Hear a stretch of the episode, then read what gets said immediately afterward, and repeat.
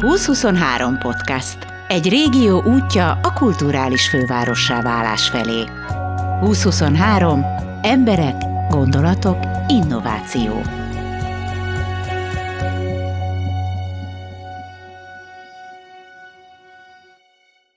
A Paszta, vagyis a Pannon Színitaloda egy olyan színházi kezdeményezés, amelynek nem a színház csinálása legfontosabb célja. Inkább a közösségteremtés, az egymásra figyelés, a kommunikáció.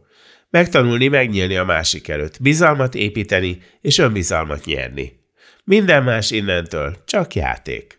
Komáromi Sándorral beszélgettem. Komáromi Sándor vagyok, a Pannon Egyetem osztatlan tanári képzésének, azon belül is a drámai és színház ismeret tanár szaknak a szakterületi felelőse. Egyébként 25. megkezdett évemmel tanítok drámát országszerte, határon túli magyarok körében, illetve mentálhigiénés szakember is vagyok. Kezdjük a pasztával. A paszta az a te kitalációd? Így névügyileg igen, mert nagyon sürgetett minket az idő, és volt itt már mindenféle színi, színházi kezdeményezés. Azt akartuk, hogy ez egy picit mindegyiktől eltérjen, de mégiscsak kötődjön a Pannon Egyetemhez, és adta magát ez a névválasztás, hogy Pannon Színitanoda, és annak a rövidítése a paszta, ami, hogyha akarom, akkor üresen tészta és bármivel fűszerezhető, hogyha akarom, akkor nagyszerű értéket növelő krém. Maradjunk az értéket növelő krémnél. Hogy kell a pasztát elképzelni? Az amatőr színháznak, ha ez egyáltalán nevezhető annak, kétféle vonulata van. Van az egyik, amikor az ember googolva menekül, a másik, amikor azt mondja, hogy hú, hát ez profik. Ez most melyik lesz? Minden a hozott anyag és annak a minőségén múlik, azt szokták mondani a jó szakácsok is, hogyha most a tészta metaforánál maradunk. Azt gondolom, hogy nagyon-nagyon régóta, most már közel tíz éve úgy dolgozom fiatalokkal, hogy rengeteg a jó hozott anyag. Nem a tehetségről, nem a színházi tehetségről beszélek, hanem arról a rengeteg élményről, tapasztalásról, információról, ami hát már ott van az ő fejükben, lelkükben, zsebükben, köszönhetően annak, hogy minden innen-ünnen özömlik az információ, nem úgy, mint annó volt, hogy bekapcsoltuk a rádiót, és vagy hallottunk igaz híreket, vagy sem. Úgyhogy most rendet kell tenni ezek között az élmények között. Nagyon-nagyon gazdag ez az élményvilág, és nagyon jókat lehet belőle főzni, de azért kellenek a jó szakácsok és a jó séfek, úgyhogy a Pannon Egyetem ezzel járul hozzá ehhez a történethez, hogy ugye itt drámatanár hallgatókat képzünk, és a mentor tanárok segítségével a drámatanár hallgatókkal közösen közösen építünk fel minden egyes korcsoportnak minden egyes próbát, minden egyes projektet, amit megvalósítunk. Nézzük végig, hogy hogyha mondjuk valaki eljön és pasztás lesz, mi az, amit kap? Alapvetően nagyon remek közösségi élményt, hiszen az elsődleges cél az azért nem a színház csinálás, hanem az, hogy akik ide érkeznek, azok tanuljanak meg önmagukra figyelni, másokra figyelni, saját erőforrásokat feltérképezni, feltárni, a saját rendelkezésre álló eszközöket jól használni kommunikációban, kifelé fordulni mások felé, bizalommal lenni mások felé, és hogyha mindez megvan, és megmerünk nyilatkozni mások előtt, a bizalmi körünk előtt, és a bizalmi körünket is meg tudjuk hallgatni, tehát tudunk figyelni hosszan a többiekre, akkor elkezdődhet az igazi színházi munka, ami gyakorlatilag szó szerint innentől fogva már csak játék, hiszen a színház és a dráma az ilyen jellegű tevékenységnél mindig csak ürügy, de azért mégiscsak fontos részét fogja képezni a munkáknak, hiszen minden évben, minden évad végén terveink szerint különböző projektekkel rukkolunk elő. Ezek nem mindig kifejezetten a klasszikus értelemben vett színházi előadások lesznek, mert az improvizáció, a közös munka, tehát az interaktív munka a nézőközönséggel, az ugyanúgy részét képezi a tanmenetrendünknek, mint ahogyan teszem azt egy Arany János ballada színpadra állítása. Egyrészt jelentkezhetem-e? Én egy öreg bácsi vagyok. Másrészt egyrészt kijelentkezhet, akkor megfogalmazom ügyesen a kérdést, és akkor utána majd, ha ezt megválaszoltad, felteszem a következő kérdést.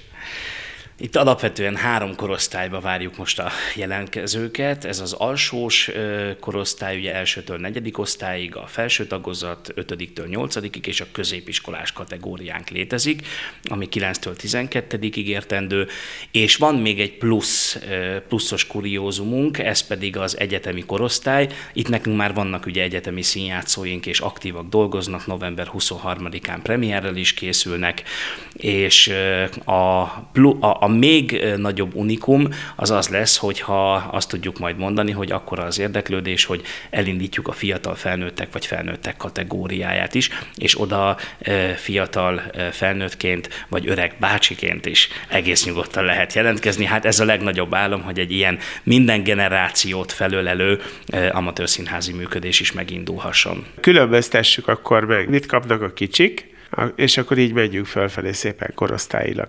A legkisebbekkel általában úgy szoktunk dolgozni, hogy a hozott történeteik és a hozott problémaköreik feldolgozásán túl a népi játékok, a népmesék, a mesék, mítoszok, legendák világát vesszük elő, és arra építünk elsődlegesen. Tehát mindig olyan produkció születik, ami valahogyan kapcsolódik a magyar vagy európai kultúrkincshez. Ha adott esetben egy olyan csapat jön össze, akkor természetesen lépünk, és a világ is nyitva áll előttünk alapon, akár indiai mesék feldolgozását is vállaljuk. Hát ugye ezt mindig akkor szoktuk eldönteni, azt látjuk, hogy valakinek van már hozott kultúrája, vagy pedig most kell megtanítani, most kell kiépíteni azt, hogy miről is szóljunk, hogyan is képzeljük el azt, hogy mi a színpadra állunk, úgy, hogy közben képviselünk akármilyen népmesét. A felső tagozatos korosztály az életjátékok szintjén dolgozik, ott megindulnak azért már a kiskamasszá, a, kamas, a kamasszáválás pillanatai, rengeteg kérdés van a világról, önmagunkról, társakról, szerelemről és egyéb konfliktusokról, és nagyon szeretem azt, amikor ez a korosztály behozza a saját megdolgozandó történeteit. Általában mindig saját sztorit, saját szövegkönyvet írunk a felső tagozatban. A középiskola jut el oda, hogy elkezdünk hozott anyagból dolgozni olyan értelemben, hogy a, az anyagot az irodalom, a dráma művészet teszi le az asztalra, és azon belül te, természetesen ezt a keretet tartva, de egész nyugodtan megmunkálhatók az ahhoz kapcsolódó saját érzések, problémakörök is. Biztos emlékszel olyan előadásra a második korosztálynak, tehát a negyediktől a nyolcadikig tartóaknak volt az előadása, Mondj el egy ilyet, mert nagyon kíváncsi vagyok, hogy, hogy miről szólt mondjuk az utóbbi időben az egyik előadás. Egy adott ö, csoportnál ö, pár évvel ezelőtt ö, dolgoztunk azon, hogy ö, ki milyen ö, olyan problémakörök ről hall a saját közegében, környezetében, ami valahogyan a családon belüli történéseket teszi ki ugye a, úgy mondom, hogy az ablakba, hogy kénytelen kelletlen halljuk, látjuk mások működését, és természetesen mások is látják a saját működésünket, mert hogy az nem biztos, hogy a mi működésünkben ugye nincs hiba. És könnyű meglátni azt, hogy kívül mi az, ami számunkra kényelmetlen, kellemetlen. És ilyen történeteket hoztunk. Buszmegállóból, szomszédtól, olyan sztorik, amik megérintették őket, amik körülöttük zajlottak, és valahogyan kapcsolatuk volt ezeknek ezeknek a történeteknek a családhoz, a család kérdésköréhez. És akkor ezeket a történeteket munkáltuk meg, improvizáltunk különböző szituációkra, megnéztük egyik szereplő, másik szereplő szemszögéből a történéseket, csináltunk olyan úgynevezett forrószék konvenciót, vagy fórumszínházi konvenciót, ahol meg tudtuk egy picit szólaltatni ezeket a, a figurákat, karaktereket, akik az ő történeteikben szerepeltek, úgyhogy egy picit belebújtunk ebbe a mintha világba, és egészen szép mélységeit tártuk föl ö, olyan konfliktusoknak, amikben egyébként ők úgymond szerencsére akkor nem vettek részt, de mégis érintettek voltak, mert körülöttük zajlott egy-egy. Hát vagy, vagy részt vettek, de neked azt mondták, hogy nem vettek részt. E, általában az őszinteség az egy nagyon hamar kialakuló történet. E, én is mindig e, saját történeteken keresztül, a saját megtörtént eseteken keresztül e, példálózom, nem pedig példabeszédeket mondok a gyerekeknek, úgyhogy a közvetlen viszony az viszonylag hamar kialakul. Nekem nem volt okom ennél a munkánál feltétlenül feltételezni, hogy ne ilyen értelemben hozott történetekkel dolgoztunk volna, és ezt azért is mondom ilyen bátran, mert hogy nagyon sokszor kerülnek elő természetesen saját történetek is. Hogyha valakiben megszületik, megérik az a lépés, hogy én ezt el tudom itt mondani, és aztán utána a következő lépés, hogy meg is tudom munkálni annak a bizalmi közegnek a segítségével, amelyikben éppen részt veszek. Úgyhogy ezekből a, a játékokból a, a, a számunkra tetsző jeleneteket kiválogattuk, egymás mellé rakosgattuk, és a látszólag független történetek, amiknek nem volt közük egymáshoz, hirtelen egy központi figura élet szakaszának epizódjaivá váltak, és innentől fogva már nem állított meg minket semmi, hogy ebből színdarab legyen. Hogy lehet addig eljutni, hogy, hogy kialakuljon ez az őszinte légkör, ez egyáltalán nem, nem is lehet elvárás, és nem is feltétlenül lehet ezt mindig összehozni, tehát ez kell egy, egy nagyon komoly beleérző képesség, hogy különböző csoportoknál elérni ezt az őszinte hangulatot. Egyszer nagyon kedves ismerősöm mondta azt, hogy e, tanárként volt egy olyan szakasz az életében, amikor nem nagyon tudott mit kezdeni a csoportjaival, és minden áron meg akarta oldani a gondot, a problémát, mind az övükét, mind a sajátját, és egyre inkább tolódott bele ebbe a, a, a spirálba, amiből aztán nagyon nehéz volt kilátni, és e, hát elment egy beszélgetésre, aminek a vége az lett, hogy hát Uramisten, semmi másra nincsen szükség, csak egy kicsit szeretni ezeket a gyerekeket. És hogyha újra visszatalálunk erre a, a nagyon-nagyon tiszta és egyszerű e, helyzetre, hogy igenis érdekel az, hogy mi van vele, igenis e, e, rá tudok kapcsolódni az én saját történeteimmel, akkor én azt gondolom, hogy ez automatikusan megnyit egy kommunikációs csatornát. Természetesen mindig vannak problémás helyzetek, amik egy picit nehezebben oldhatók fel, de azt hiszem, hogy tanárként azt megtanuljuk még itt a felső oktatásban is, hogy elsődlegesen az a fontos, hogy én ott tudjak lenni őszintén és nyíltan, mert hogyha én ott tudok lenni őszintén és nyíltan, ez egy picit sebezhetővé teszi sokszor az embert, akkor idővel ez az őszinteség és ez a nyíltság, ez nem tud mást tenni, mint megnyitni a másikban ezt a kommunikációs csatornát. De mi van akkor, hogyha legalább lehet, hogy neked ilyen nincs, de velem azért előfordul, hogy, hogy kéne szeretnek valakit, és nem tudom. Olyan nincsen a te életedben? Az én életemben ö, ö, természetesen ugyanúgy előfordul ez, mint másokéban. Ö, én mindig úgy szoktam tanítani, hogy más a szimpátia és más az empátia.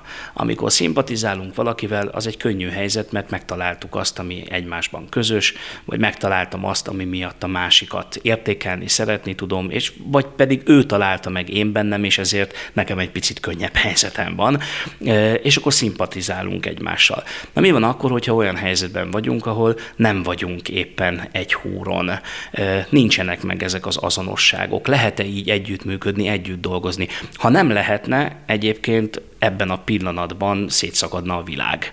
Mert hogy nincs olyan, hogy mindenkit lépten nyomon szeretünk, mindenkivel lépten nyomon szimpatizálunk, az egy kicsit ilyen toxikus történet, vagy toxikus pozitivitás irányába fog minni bennünket. Abban viszont nagyon-nagyon-nagyon hiszek és bízom, hogy az, hogy empatikus tudjak lenni, ahhoz ugye az kell, hogy a másik dolgaiban a magamhoz való kapcsolhatóságot megtaláljam. Tehát a másik dolgai eh, hogyan tudnak kapcsolódni az én dolgaimhoz. És ennek azonban már nem a szeretet az alapja elsődlegesen, hanem az elfogadás, és ez egy gyakorolható eh, technika. Pont toborzás időszakban vagytok. Hányan fogtok dolgozni a, a pasztában, és eh, akik itt dolgoznak, milyen feladatokat látnak el? A hallgatókkal együtt vezetjük majd a csoportokat.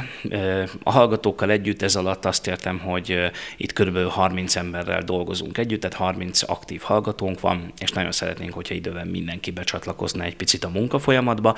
Máshol tartanak természetesen attól, hogy valaki harmad vagy negyedéves, nem biztos, hogy most azonnal szeretne odaállni egy húsvér gyerekcsoport elé és dolgozni velük, meg nem mindenkinek lesz az alsó tagozatos korosztálya a szakterülete vagy a kedvence, és így szépen majd azt gondolom, hogy egy fél évnyi összecsiszolódás, összehangolódás alatt, természetesen mindig mentori közegben, tehát én ott vagyok ezeken a foglalkozásokon, együtt tudunk dolgozni a hallgatókkal. Ezen túl és ezen felül azonban nagyon szeretnénk a régió teátrumainak színművészeit, rendezőit, díszleteseit megszólítani annak érdekében, hogy minél több ilyen találkozási pontunk legyen workshopok formájában, bármilyen olyan jellegű rövid projekt vagy műhely munka formájában, amit a meghívott előadók fognak vezényelni. Nem csak innen a régióból, hanem természetesen hát dolgozunk már egy jó 25 éve a szakmában azokkal, akikkel valamikor együtt kezdtünk itt Ajkán, Veszprémben, Pápán. Mindegyik őjük máshol van, és én nagyon szeretném, hogy ilyen helyi értékként őket is vissza tudjuk szólítani ebbe a történetbe. Tudsz mondani pár nevet, akivel mostanában együtt dolgoztatok, és, és jó munka volt együtt tölteni az időt? Ez az elmúlt két év azért elég nehez, nehezen működött, igen, hiszen a, kicsit igen, az egyetemen zá, zárt körként működtünk, és online oktatás volt, de a, pont a pandémia előtt volt egy nagy workshopunk, ahol nagy szeretettel láttuk itt Király Dániel Tamást, aki hát többek között itt a fiatalok körében az Egy nyári szerelemből, vagy akár a Víg Színház régebbi verziójú Pál utcai fiúk fiúkjából is ismert volt, e, és nem vélet, vagy nem e, mellékesen ő is innen indult Veszprémből, hiszen valamikor hallgatója volt az itteni színháztudomány szaknak, és ő tartott nálunk e, workshopot az agyműhely keletében, az agy, az ADJ, tehát alkalmazott dráma játék műhely, és adott is nagyon izgalmas munkafolyamat volt, de itt volt nálunk Herold Eszter is, aki drámatanárként, táncoktatóként, koreográfusként tanít több művészeti iskolában is. Őt is nagyon nagy örömmel fogadták a hallgatók, és olyan helyi drámatanárokkal is dolgoztunk együtt, akik különböző helyi vagy régión belüli intézményeknél tevékenykednek, és továbbra is szeretnénk, hogyha ez a kapcsolat fennmaradna. Hány tagból áll egy egészséges csoport? No, ezt már nehezebb egy kicsit megsatszolni, mert szerintem embere válogatja, hogy kinél mi az egészséges létszám. Én el tudom mondani egy pozitív történetként, hogy Sopronban is vezetem az ottani, a Soproni Petőfi Színházhoz kapcsolódó színi tanodát, és ott volt már 32 fős alsó tagozatos csoportom is akikkel nagyon remek munkát csináltunk, és szabadtéri produkció született a közös együttlétek során. Én azt gondolom, hogy inkább a minimum szám az, ami jellemző szokott lenni. Én azt mondom, hogy ilyen 7-8 főnél húznánk meg az alsó határt. Természetesen, ha most egy ilyen első indulásnál kevesebben leszünk, de nagyon akar dolgozni mindenki, akkor a 3-4 fő sem kevés, mert akkor úgy kell munkafolyamatot és munkadarabot választani. A felső határ pedig egészségesen azt mondom, hogy olyan 16-18 fő, de egészen elképzelhető, hogy ennél magasabb létszám is összejön idővel. Nehéz előre megsatszolni egy ilyen új történet indításakor, hogy mire is számítson, vagy mire készüljön az ember.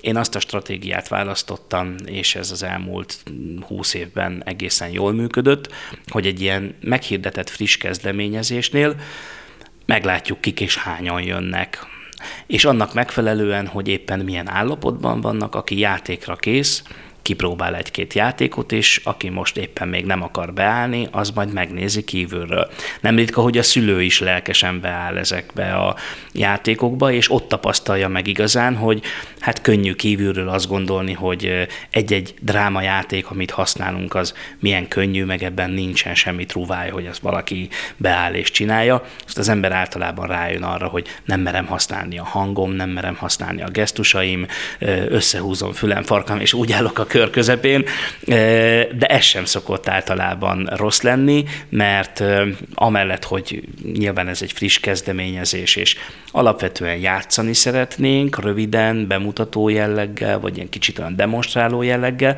amellett azért jó volna, hogyha a humor is oda költözne a terembe a beiratkozásra, mert hogy az egy nagyon-nagyon-nagyon hatékony eszköz arra, hogy ezeket a gátjainkat feloldjuk.